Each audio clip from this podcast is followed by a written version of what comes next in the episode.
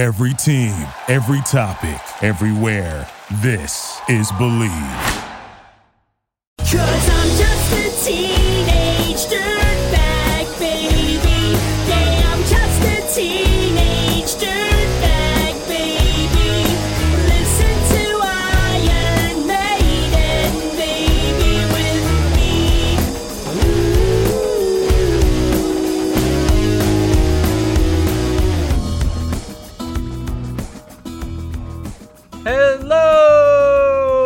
Lunchables podcast. I'm Jordan Holzer, proudly part of the Bleav Podcast Network, and each episode will be covering 90s, 2000s film, TV, and pop culture.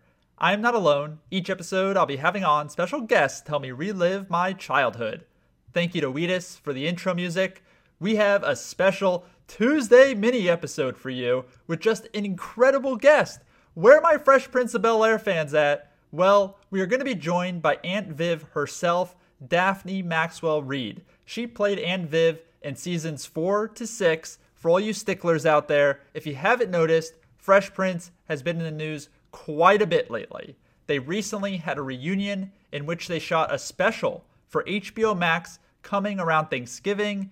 Peacock greenlit a reboot of the show, but it's a lot darker and honestly, looks pretty scary. I would definitely check out the YouTube trailer of the reboot of Fresh Prince of Bel Air. It looks nothing like what we got in the 90s. We get into it all with Daphne, including the famous recasting story and her favorite memories working with the late James Avery, who, of course, played Uncle Phil.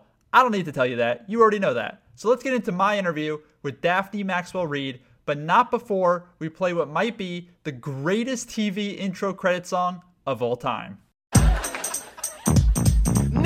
This is a story all about how my life got flipped, turned upside down, and I'd like to take a minute, just sit right there. I'll tell you how I became the prince of a town called Bel Air.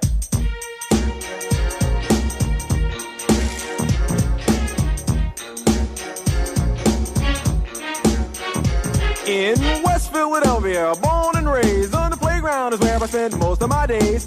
Chilling out, maxing, relaxing, all cool and all shooting some b-ball outside of the school. When a couple of guys who were up to no good started making trouble in my neighborhood. I got in one little fight and my mom got scared and said, "You're moving with your auntie and uncle in Bel Air." I whistled for a cab and when it came near, the license plate said fresh and it had dice in the mirror.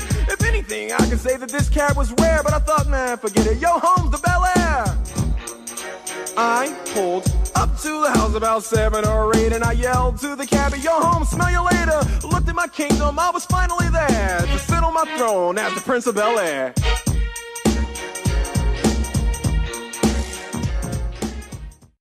Thank you so much for doing this, by the way. I really appreciate it. Tell me what unlunchable is. uh, relunchables. So we kind of we kind of go back in time and cover you know different TV shows, movies from like the 90s, 2000s. So it's uh it's been fun, especially now during you know COVID and during quarantine to kind of go back and you know and relive some of those days. yeah, but what's lunch got to do with it? oh, so I don't know if you remember like the the little like relunchable snacks that you would find in the stores. So it's kind of a play on words of that. I think my kids were too old for that by the time that came out. I missed that. Those are the Lunchables. Oh, okay, I see it. It, it's it's kind of come full circle because we covered a movie called Alley Cats Strike, which was a bowling movie done in the early 2000s, of course, featuring your husband Tim Reid, and I think you may have had a, a cameo in it. And uh, we had on Robert Richard, the star of that movie, on the podcast. So it really comes full circle having you on. Yeah, and Robert Richard also played my son somewhere else on another show I did. Maybe I can't remember what show. He's been in so much, honestly. It's it's a he's had a remarkable career, as have yourself, to be honest with you. And uh, Yes, yes, you know, it's so crazy. You know, you playing Aunt Viv, you know, your husband, you know, Tim Reid playing Ray Campbell on Sister Sister, which is on Netflix right now. So I've definitely gone on a deep dive of Sister Sister, and you really were America's parents for a certain generation. A long time. Yeah. Yeah. Yeah. And we had real kids too. We raised them. What was that like for your kids? Just you know, watching you know yourself and your husband on screen, and then you know seeing how you're portraying parents on that show, and then what they're getting in real life. Um, it was kind of similar. So, I think, oh, there they go again. You know, they're making the world do what they're making us do. Yeah. but really, two great portrayals of loving and supporting parents. Yeah, we had some some good shows there in the uh, 70s and 80s, and uh, we had a lot of responsibility for making sure that it's portrayed accurately or according to our culture to Yeah. make sure that messages were gotten through that were messages that we really wanted to make sure people got. Yeah. Oh, yeah. Oh, for sure. And I think uh, I think people are still living with like the advice that you know Ray or you know Aunt Viv you know gave Will or, or you know or Alfonso Ribeiro or someone. You know, it's just uh, it's kind of amazing how those lessons live on. Yes, they do, because they're universal, I guess. Yeah, exactly, exactly. So I, I want to start with the uh, a little Fresh Prince reunion that it seems like you guys had a few weeks ago, filming uh, maybe a special for HBO Max. There coming out on Thanksgiving. I won't ask you too much about the special, but what was it like reuniting with the cast? Well, it's it was a surprise to all of us. They kept us all separated, and um, when we got to the set, it was an honest reunion. of Oh, really? folks You didn't know who was going to be there? We knew who was going to be there cast wise, uh, but we hadn't seen each other in a while. We hadn't all been together for years, but some of us have been together, and i mean, we are family. We're really family anyway. So births, deaths, marriages, we we're there for everybody. so it was exciting to be in the familiar total group again. That was exciting. You kind of picked things back up, like right where you left off. Was it a little about you know getting to know each other again? What was it like? Oh no, it was pick it back up. and why did you? you know, it, it was lovely. It was absolutely lovely. It was warm and welcoming and and lots of surprises. So uh, you guys should enjoy the HBO special. I can't wait for it, to be honest with you. And I know you got a tour of the actual Bel Air mansion that I believe was just used for establishing shots. I don't know if you had gotten the chance to actually go there while you were Yeah. shooting the show. No. We had never seen it. Cast had never seen it. but it was oh this is where oh yeah that's familiar and it was pretty cool the way they had done the inside for um, the airbnb Yeah. room for um, the fresh prince it was really well done Yeah, and like you said for Airbnb, you know, I think it's going to be a little bit past that by the time this episode airs. But if you were an LA resident, you could spend a night in the actual Bel Air mansion. I think it's only thirty dollars a night, super affordable, Yeah. and be able to see. You know, they really decked it out with the with the shoes and the jerseys, making it really like Will's room and the pool house and everything. They did a great job. and we all signed the graffiti wall so Oh, nice. all of us are in there somewhere Because I think just for you know an average person just watching the show, you know, they don't realize that you're on like a sound stage, that you're recording it. You know, they think you're in the actual house eating dinner in the living. You know, it's amazing. You know, because people would be amazed that you've never seen the house before. yeah we're in a box yep Uh, why do you think you know even 30 years later, you know, the Fresh Prince of Bel Air has left such an impact culturally?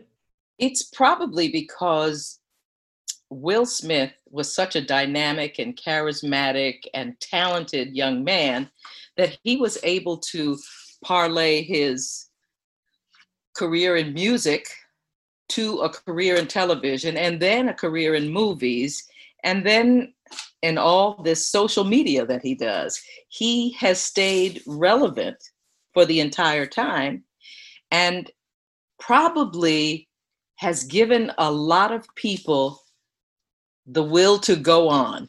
Yeah. Um, so many things that the character went through at Bel Air were things that people go through in real life, and they didn't know how to handle it. And they, oh, well, yeah, I'll try that and see if that works. I mean, it, it's a lot of examples that were given just in lifestyle. Yeah, and I think the Fresh Prince of Bel Air, you know, that common trope that we see on TV, just like a fish out of water, you know, put and plucked into a new environment, it always kind of works. But what I think Fresh Prince did so well, and this is kind of common across all real comedies that I love, is it's able to go from you know laugh out loud funny to you're in tears during a very dramatic scene. And I think that dichotomy and being able to go and switch on that, you know, kind of pivot between those is really what makes it resonate. Yeah, and that's how life is. I mean, Yeah. it's not all drama. It, something funny is going to happen, or it's not all comedy because some drama is going to happen. So Yeah. Yeah. I want I want to ask you, you know, how you first came to the show. And I know it's kind of a famous, you know, recasting story. I don't want to get too much into the drama, you know, of why, you know, Janet left no the show. for me. I didn't know her, so there was no drama for me. and you know, it's it's funny because I I still see I was watching an Apple TV show called Ted Lasso the other day with Jason Sudeikis, and even there was a line in that show referencing the Aunt Viv recasting. Like it's still so culturally relevant to this day. It's probably one of the most famous stories. But just for you coming to the show, I read that you may have auditioned or were thinking of auditioning for the show during its development. Is that true? I was um, called to audition for a show, but I had just finished back-to-back series with my husband, and uh, we were moving to Virginia and taking some rest. and they said, "Would you like to uh, go to this audition with a young rapper, a movie, a little show with a rapper?" I said, uh, "No, thank you very much." Uh, so I went off to the farm and um, did not do the audition. But when they called three, well, when I turned the TV on that fall, I said, "Oh, look what I missed." and it was such a cute show. Um, so three years later, when they called me, before I hung up the phone, I was on the plane. I'll come. Yeah, I'll come. But it was a long audition. It Oh, took yeah? about two and a half weeks, and I think they saw about 200 women. wow. And every time I went to a callback, I saw a room full of women I'd never seen before in my life. so, oh, so this is how talent is discovered. this is great. but I got to audition. Um, my second and third and fourth auditions were with James Avery. And the first time I auditioned with him, I fell in love with the man. He was just, we just clicked. So I think that read. Oh yeah. And were you a fan of the show those first three seasons? I hadn't watched every episode, but I'd catch it every once in a while. Yeah. because it's a rare opportunity right i think most actors you know they either they pass on a show or whatever reason maybe there's a conflict and then they see the show maybe it has tremendous success and they're kicking themselves oh man i had an opportunity i passed it up but for you you got that opportunity in the end you got to be on the show Yeah. And I had done other shows while I was not doing Fresh Prince. so, I mean, I, I wasn't without work. yeah But um, said, oh, that, that was, that's going to be a really cute show. And it was. i know as an audience member i hate when my favorite characters get recast it's just so frustrating right you develop this you know attachment to the character themselves Right. and I think the best way to approach that as an actor coming in, and correct me if I'm wrong, is I think so many times actors try to mimic or try to impersonate the actor that they're replacing. And I think that's where they get it wrong. And I think, like yourself, you brought such a different type of energy to the role of Aunt Viv. I was immediately hooked as soon as you came on the screen. Hold on, Daphne. Give me a minute to tell my listeners about Plexiderm. Summer is over and fall is upon us, unfortunately. With so much changing, it's increasingly difficult to find that extra time for you, the time that you need to take care of yourself and look your best. With Plexiderm, all you need is 10 minutes and you could look 10 years younger. Plexiderm is a clinically studied serum that gives your appearance the right kind of changes. You could try a six application trial pack for just $14.95 with free shipping when you visit tryplexiderm.com and use the code BLEAV. Again, that's tryplexiderm.com and use the code BLEAV, B L E A V, at checkout. Make those wrinkles, lines just disappear with Plexiderm. And now, back to the show. Oh, excellent. Excellent. I could only be me. I mean, I, she's a dancer. She's a whole different uh, melody than I am. And uh, why would I try to mimic that? I, I they wanted to cast somebody, and when they cast me, they cast me, not a replacement for her. Yeah. And I never met her, and I had no um, dealings with the drama. They never talked about it the three years that I was there. So it had nothing to do with me. So I, Yeah. the drama was on social media, not in my life. was it was it difficult to be on set just in the sense of like you have this you know did you feel a weight of living up to the character or no No, no, no, no. I was received as a respected artist. They knew my work formally. They knew what I brought to it, and that all they wanted was what I brought to it. The only fear I had was um, the first time that throughout, I, I guess this was 20 years into my career, I had never performed before a live audience on a sitcom. I had done WKRP twice and they shot it film style. So I had never done it before a live audience. And I was, I had to kind of gird myself for it. but as soon as I walked out on the set, it just relaxed and, and it just flowed. you got right into my next question. I was going to ask you you know it's such a different experience doing like a multi-cam comedy in front of a live audience where it's almost like theater right? Like you're really performing you're kind of living off the energy of the audience. Was that different for you? Did you have a theater background at all I have a minor, minor, minor, minor, minor theater background from high school days in New York. I was part of a group called the Group Theater Workshop that was run by Robert Hooks. And it became the Negro Ensemble Company, but I was gone off to college by then. But I had a little theater experience. so there were so many you know great guest appearances on the fresh prince of bel air from different celebrities to donald trump uh, is there one that stands out in terms of either getting a glimpse into you know how they live or a special moment you shared with someone any like guest cameos that you remember on the show Oh, I have some favorites. Uh, ben Vereen, and I love that episode. Probably um, sticks most out in my mind. Um, the person I know um, as Lou Alcindor, who is Kareem Abdul-Jabbar. I mean, when I was going to junior high school in New York, I would walk by this high school called Power Memorial High School, and that's where he attended. So we would cross on the street, and I remember looking up, going, "My God, the guy is tall." and he became this great basketball player. So it was fun for me. I don't know that it meant anything to him, but it tickled me to to uh, be in some scenes with him. Yeah, you knew him before uh, Kareem. You knew him the UCLA Lou Alcindor days. I knew Lou Alcindor. uh, just you know, you mentioned working with James Avery during your you know just your screen test and getting ready in auditions. What was it like working with him? You know, he's obviously such an iconic character on the show. He is missed by the entire cast, missed by the world, really, right now. Uh, do you have any memories of just working with him in general? uh, we were very, very close friends. Uh, his wife and my husband and I, we all traveled together. He was a dear, dear friend and uh, kind of known between us as my other husband. And I would do events. And if Tim couldn't participate, I said, Barbara, can I borrow your husband? I need a husband this weekend. And we were very close. I loved working with him because he was so professional and he was so relaxed in his professionalism. He exuded confidence and he was very, very smart. He hmm. was a history buff. He he read all the time, and he spent a lot of time listening to jazz. And walking by his dressing room, we'd see, oh, who's he got Miles Davis on today? You know, it was wonderful. But also, he was my favorite dance partner. That man could dance, and we danced every week down the halls, going on set. We would just dance, and the two of us. It was a, he was amazing. You didn't do the the Carlton dance, did you?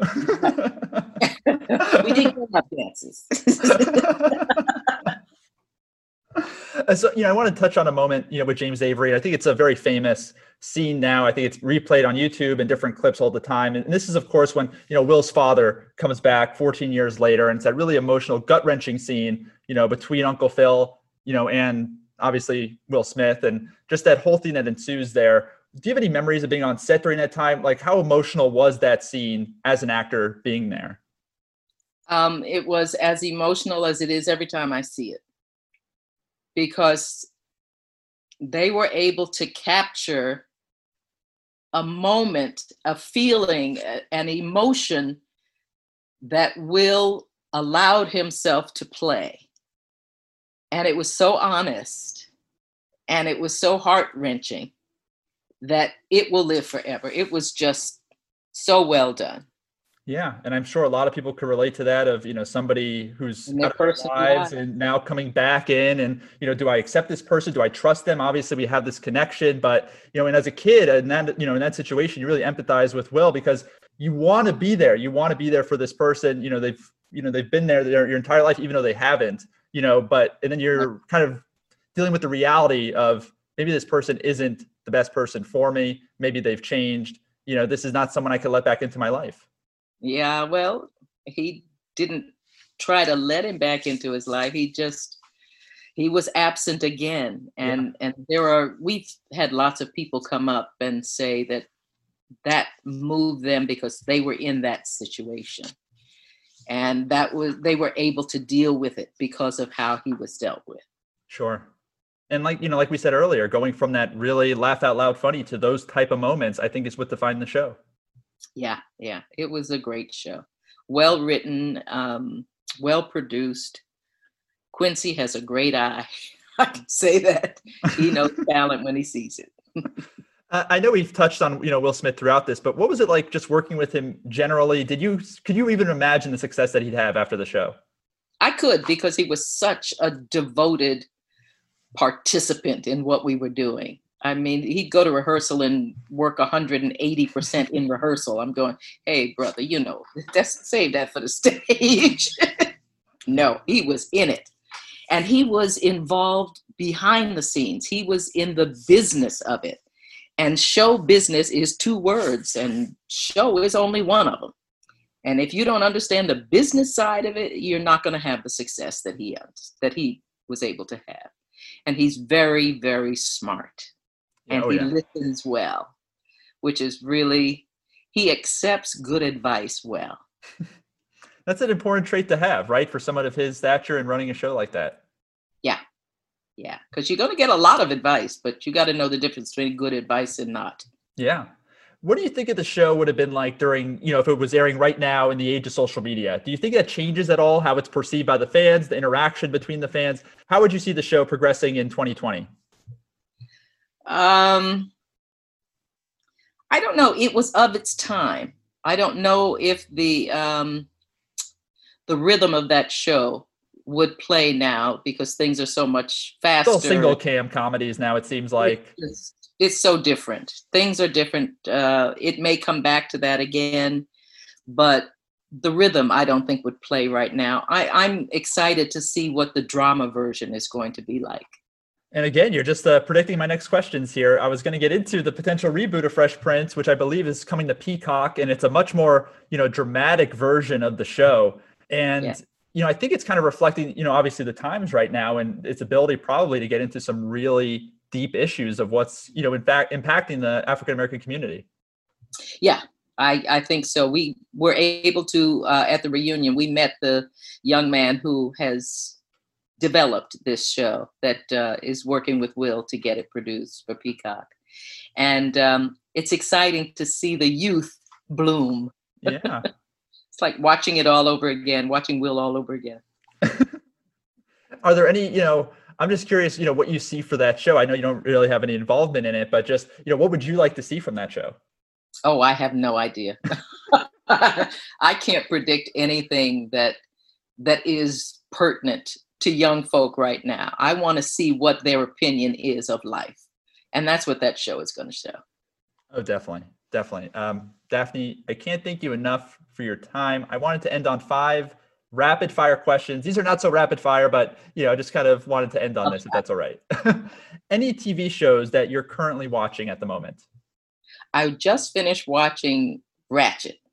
Oh yeah, how do you like it? The new uh Sarah Paulson It show. It was wild. it was bizarre but beautifully done. is it scary? I haven't started it yet, or is it just like unsettling? It's unsettling. Uh, did you get to keep anything from the set of the Fresh Prince of Bel Air? every year uh, on the last episode i took a um, denim jacket and had everybody sign it. Oh, that's great. I have I have them from my first year and from the last year where we had our final episode, and then uh, at the reunion, I took them another jacket and said, "Sign it." so I have that, and we also got to decorate our um, dressing rooms. Uh, the fifth year and the sixth year, we had he gave us a budget and said, "Do what you want to do." So we had the furniture from. I still have pieces from that dressing room. wow. Wow. If you were asked to potentially make a cameo in the reboot, would you say yes? Oh gosh, yes. that's the answer I think all If somebody wants to ask me to go to work, I'm I'm ready to go to work. Uh, one word to describe Alfonso Ribeiro. Knucklehead, exuberant, very very talented young man. Uh, last one here. You know, I believe obviously we talked about the Fresh Prince special airing around Thanksgiving. Is there anything you could tease for our listeners? Yes, I'll be there. Not we give me anything. Prize guests that are going to be showstoppers. Wow. Wow. I can't wait. Uh, before we end, I just wanted to get just one anecdote or something that really sums up your time on the Fresh Prince of Bel Air, whether it was just a moment you took away off the screen or something that you shot, just anything that's like a lasting image of your in your mind of the show. Uh, family, a really close relationship with the people that I was working with. They are family to me. Well, you're family to me, Daphne, because you know, growing up with you, I feel like you're my, you know, I feel like you're my Aunt Viv, and I'm sure you feel that way, you know, for a lot of a lot of people out there. Nice to have you as a, a nephew. Thank you very much. Thank you so much, Daphne. I enjoyed it as much. Take care. Have a wonderful day. I would like to thank my guest, Daphne Maxwell Reid, for coming on the podcast. Next week, we are covering what might be the best 90s sports movie featuring animals. Yes, I am talking about Air Bud. We are getting away from the DCOMs. We are getting into some of my favorite sports movies geared for kids, and that includes Air Bud. What an incredible movie, so iconic. I had to bring on the writer of the film, Aaron Mendelsohn, who I don't even know how in his wildest dreams he came up with the idea of this golden retriever playing basketball and really helping a young boy through a really trying time in his life. So we get into it all with Aaron Mendelsohn after, of course, we do one of our classic recaps. You can subscribe to the Relunchables podcast on Apple Podcasts, Spotify, or wherever you get your podcasts, and please leave us a rating or review. Five stars only. Until next time.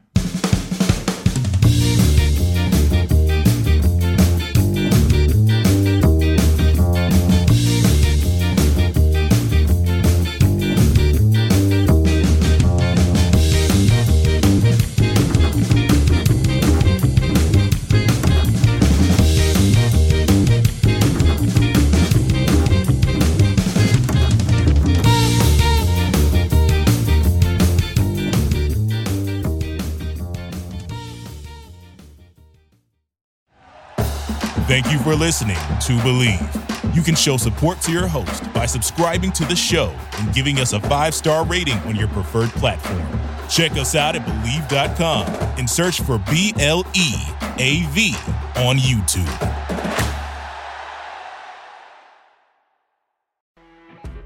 You know, when you're listening to a true crime story that has an unbelievable plot twist that makes you stop in your tracks? That's what our podcast, People Are the Worst, brings you with each episode. I'm Rachel.